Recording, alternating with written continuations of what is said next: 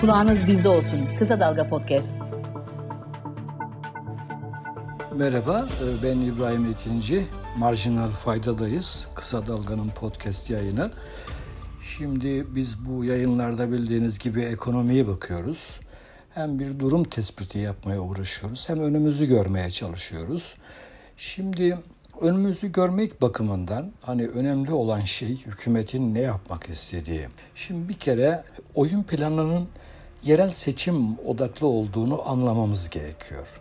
Yani politika faizinde mesela yüksek artışlara izin vermiyor. Yani ekonomide bir e, sert duruş istemiyor. Yani birinci mesele bu.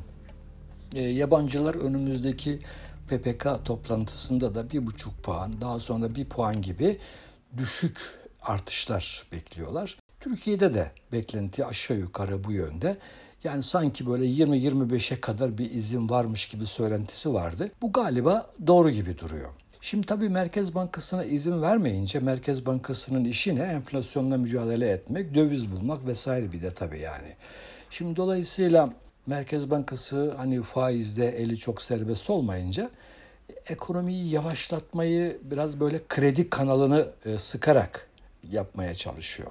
Yabancılar da bunu görüyor ve enflasyonla mücadele için hani böyle bir yan yollara sapılmasını güven verici bulmuyorlar. Öyle anlaşılıyor. Diğer yandan tabii seçici kredi uygulaması var. Yani tamam kredi kanalı sıkılıyor ama bazı krediler de rahatlatılıyor.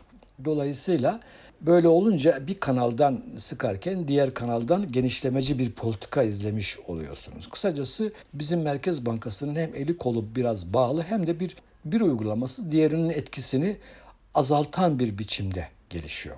Kredilerde bir daralma var yine de. İlk 6 ayda enflasyon mesela %1 iken kredilerdeki büyüme %17 aşağı, aşağı yukarı yarısı seviyesinde kalmış. Kredi kanalında bir sıkışma zaten vardı. Yani faiz artışı öncesinde de vardı biliyorsunuz. Şimdi genel seçimler öncesinde hatırlayacaksınız kuru 20 TL'nin altında tutmak için 200 milyar dolara yakın rezerv e, erittiler. Şimdi e, yerel seçimler öncesinde de daha önce de söyledim 30 TL'nin altında kalması için uğraşıyorlar. Kafalarındaki rakam muhtemelen 25 TL idi. Tutmadı 26 TL. Mesela bazı sabahları falan bırakıyorlar 26, 27, 28'e falan çıkıyor.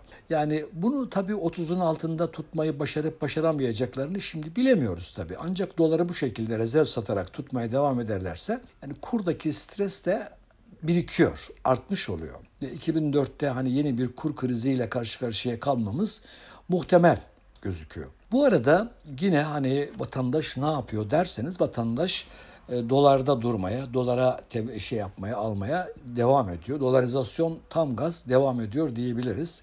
Biliyorsunuz tabii hükümet tabii bu politika değişikliklerini, atamaları filan hepsini hani bir film var diye bir avuç dolar ya onun için yapıyor. Yani dolar bulmak için yapıyor. Çünkü dolar kıtlığı var memlekette. Biliyorsunuz Erdoğan bütün politikalarını, NAS politikasını mesela çöpe attı. Yönetimi değiştirdi ama döviz akışı henüz yok. Körfez turundan da bir şey yok henüz. Yani biliyorsunuz orada üç ülkeye bir, bir buçuk ay içerisinde altı kez gidilmiş oldu toplamda. Efendim e, bir döviz akışı başlamış gibi bir şey gözükmüyor. JP Morgan bir organize ettiği toplantı vardı. İstanbul'da gerçekleşen bir toplantı. O toplantı basına kapalıydı ama sızan bilgilere göre e, çok umutlu sonuçlar çıkmış görünmüyor. Yani yabancının teveccühü bakımından. Ekonomi yazarı Barış Soydan'ın bir kulis haberi vardı. Orada diyor ki Merkez Bankası Başkanı Gaye Erkan'ın sunumunu çok olabilir görmemişler. Yani bu e, enflasyonla mücadelede efendim bu yan yollara sapış hikayesini biraz eleştirmiş gibi gözüküyorlar. Şimdi tabii yabancılar ne istiyor? Evet yabancılar bir kere dolar kurunun e, stabil olmasını istiyor. İkincisi de yüksek faiz istiyor. Yani bu iki bakımdan da talepleri henüz karşılanmış değil. E, böyle bir durum yaşıyoruz. Doları tabii işte e, demin söylediğim gibi arada bir bırakıyorlar. Mesela Perşembe ve Cuma günleri oldu bu. Sabah saatlerinde dolar bir anda böyle 28'leri falan gördü. Sonra tekrar müdahaleyle eski seviyesine çektiler. 26-90, 26-27 aralığında devam ediyor. Epey bir zamandır devam ediyor. Tabii yatay gidiyor dolar kurunun bu seviyesi. Tabii ki biliyorsunuz bunu elde etmek için rezerv satmak gerekir. Zaten Merkez Bankası'nın rezervlerine bakınca da yine satış olduğu gözüküyor. E, aslında biriktirmeye yönelmiş idi hatırlayacaksınız Gaye Erkan yeni başkan. Merkez Bankası'nın brüt rezervleri 28 Temmuz itibariyle 675 milyon dolar artmış. Ama bu önemli değil. Bizim asıl satışı izlediğimiz yer net rezervleri. Orada 2 milyar 788 milyon dolar düşüş olmuş.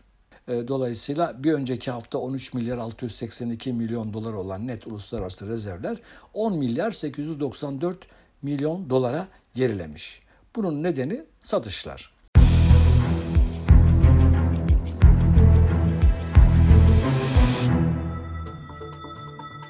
Şimdi bazı görüşlere göre yani ben de mesela buna katılıyorum. Yani hükümetin bu kuru tutmak için bu kadar büyük bir iştiyakla hani e, hareket etmesi efendim rezerv yakması filan bütün bu hani yani yatırımcı da vatandaş da ya demek ki dolar çok çıkacak filan yani o şeyi e, besliyor aslında o beklentiyi besliyor. Yani hükümetin işleri bizzat dolar kurunun yani yukarı iten bir sonuç veriyor. Yani bunu da tabii dikkat çekmek lazım. Bu arada e, son verilere göre kur korumalı mevduat artı döviz mevduatı yani toplam mevduat içerisinde dolar ve dolara çıpa daha doğrusu döviz ve dövize çıpalı mevduatın oranı %67.7'yi bulmuş. Bu da tarihi yüksek seviye. Yani vatandaşın yine beklentilerin gittikçe bozulduğu seçimlerden sonra zaten tüketici güvende de aynı şeyi izliyoruz. Beklentilerin bozulduğunu vatandaşın dövize kendine atarak orada bir çeşit kendini garantiye almaya uğraştığı, döviz yükselecek beklentisi içinde olduğu anlaşılıyor. Şimdi bu arada ters bir şey izliyoruz. Ee, enflasyon artıyor biliyorsunuz ilk 6 ay işte TÜİK verilerine göre 31'in üzerinde geldi. Yıl sonu efendim 58 ile bitecek gibi ee, yani yıl sonu e, tahmini 58. Şimdi bu arada mevduat faizleri 40'lı seviyelerden 30'lu seviyelere 30'a geldi. Hatta bankalarda şu anda hani böyle küçük mevduatlara falan yüzde on dokuz, yüzde yirmi falan faiz veriyorlar. Yani tabii enflasyon yüzde hani 58 ile bitecekse bu sene e, diyelim 3 ay 5 aylık mevduat yaptığınız zaman hani enflasyonla arasında 20 puan negatif fark var. Dolayısıyla yine TL tasarrufçusunun söğüşlendiğini söyleyebiliriz. Şimdi bu kadar düşük maliyetli mevduat sahibi mevduat toplarsa bankalar bunu daha yüksek faizlerden şirketlere kullandırabiliyorlar ve tabii ki yeni tatlı karlar oluşuyor.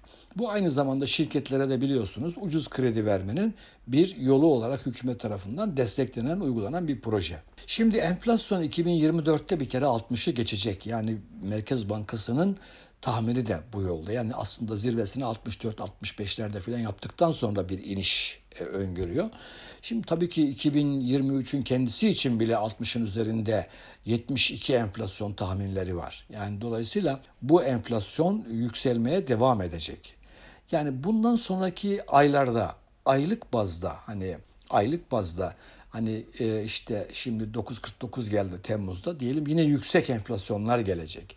Merkez Bankası'nın hedeflerini tutması için bile hani son 5 ayda toplamda %20'lik bir enflasyon olması gerekiyor. Bu biraz zor gözüküyor. Yani e, bu tahminin tutması e, biraz zor. Evet. Bu arada tabii işte bu yüksek fiyat artışları, bu yüksek enflasyon karşısında ücret artışları da tabii ki eridi gitti. Özellikle emeklilerin canı çok fena yandı. %25 zam almışlardı. İlk 6 ayın enflasyonu %31.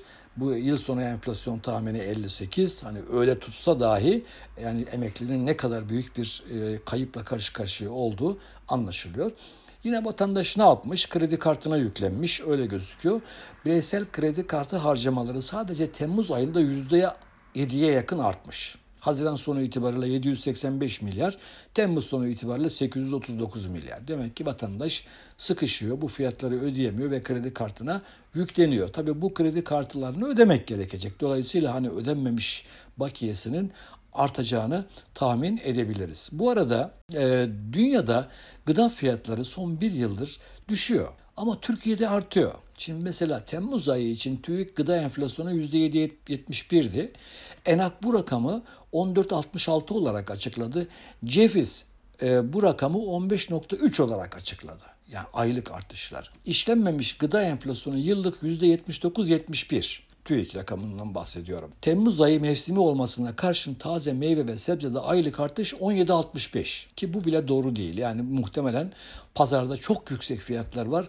Aklınız uçar. Ortalama ücret halini alan asgari ücretin açlık sınırı etrafında olduğunu, altında kaldığını düşündüğümüzde bu gıda harcamalarını bu ücret artışlarıyla ödemek, karşılamak imkanı yok. Bu arada dediğim gibi dünyada gıda fiyatları son bir yılda %11.8 gerilerken Türkiye'de 61, %61 yükselmiş görünüyor. OECD verilerine göre Türkiye %53.9'la Temmuz 2023 itibariyle dünya gıda enflasyonu şampiyonu. Yani tablosu yayınlandı.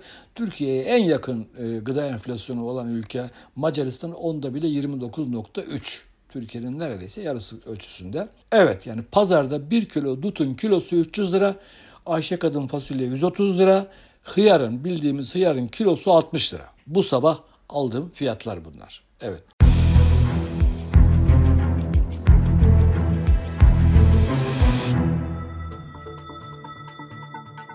Şimdi tabii ki ne oldu? Türkiye'nin aylık enflasyonu yani 9.49'luk enflasyon birçok ülkenin yıllık enflasyonunun bile birkaç katı arkadaşlar. Yani bunu düşünmemiz gerekiyor. G20 içerisinde zaten Türkiye sıralama dışı. Mesela Türkiye ile aynı grupta sayılan ülkelerden Endonezya'da %3 yıllık, Brezilya'da 3.16, Hindistan'da 4.81, Meksika'da 5.06. Yani bakın bu ülkelerdeki enflasyon Türkiye'nin aylık enflasyonunun dan birkaç kat daha küçük. Gelişmiş ülkelerde de mesela İtalya'da 6, Avustralya'da 6, Fransa'da 4.3, Güney Kore'de 2.3, Almanya'da 6.17, Japonya'da 3.3 düşünebiliyor musunuz? Yani Türkiye'de enflasyon gerçekten hani uluslararası ölçülerde bile çok fena e, patlamış, aşmış durumda. Son bir şey söyleyeyim bu haftaki yayınımızı bitirelim. Dış ticaretten iyi haberler gelmiyor. Ee, Haziran'da 5.2 milyar dolarda dış ticaret açığı. Hani 10 10 10 üzerinde geliyordu. Bu 5.2 biraz düşük gelmişti ve hani belki de e, daralacak denmişti ama Temmuz'da tekrar dış ticaret açığı 12.4 milyar dolara yükseldi. 7 aylık açık 73.6 milyar dolar. İhracatın ithalatı karşılama oranı %61 düzeyinde. Çok düşük. Dolayısıyla ödemeler dengesinde hani en önemli kalemi oluşturuyor biliyorsunuz dış ticaret açığı. Kur yükselişi ve ekonominin yavaşlaması ile birlikte bu cari açık bir miktar düşer. Daha doğrusu dış ticaret açığı bir miktar düşer. Ama 2023'ü her şekilde yüksek bir cari açıkla kapatacağımız anlaşılıyor.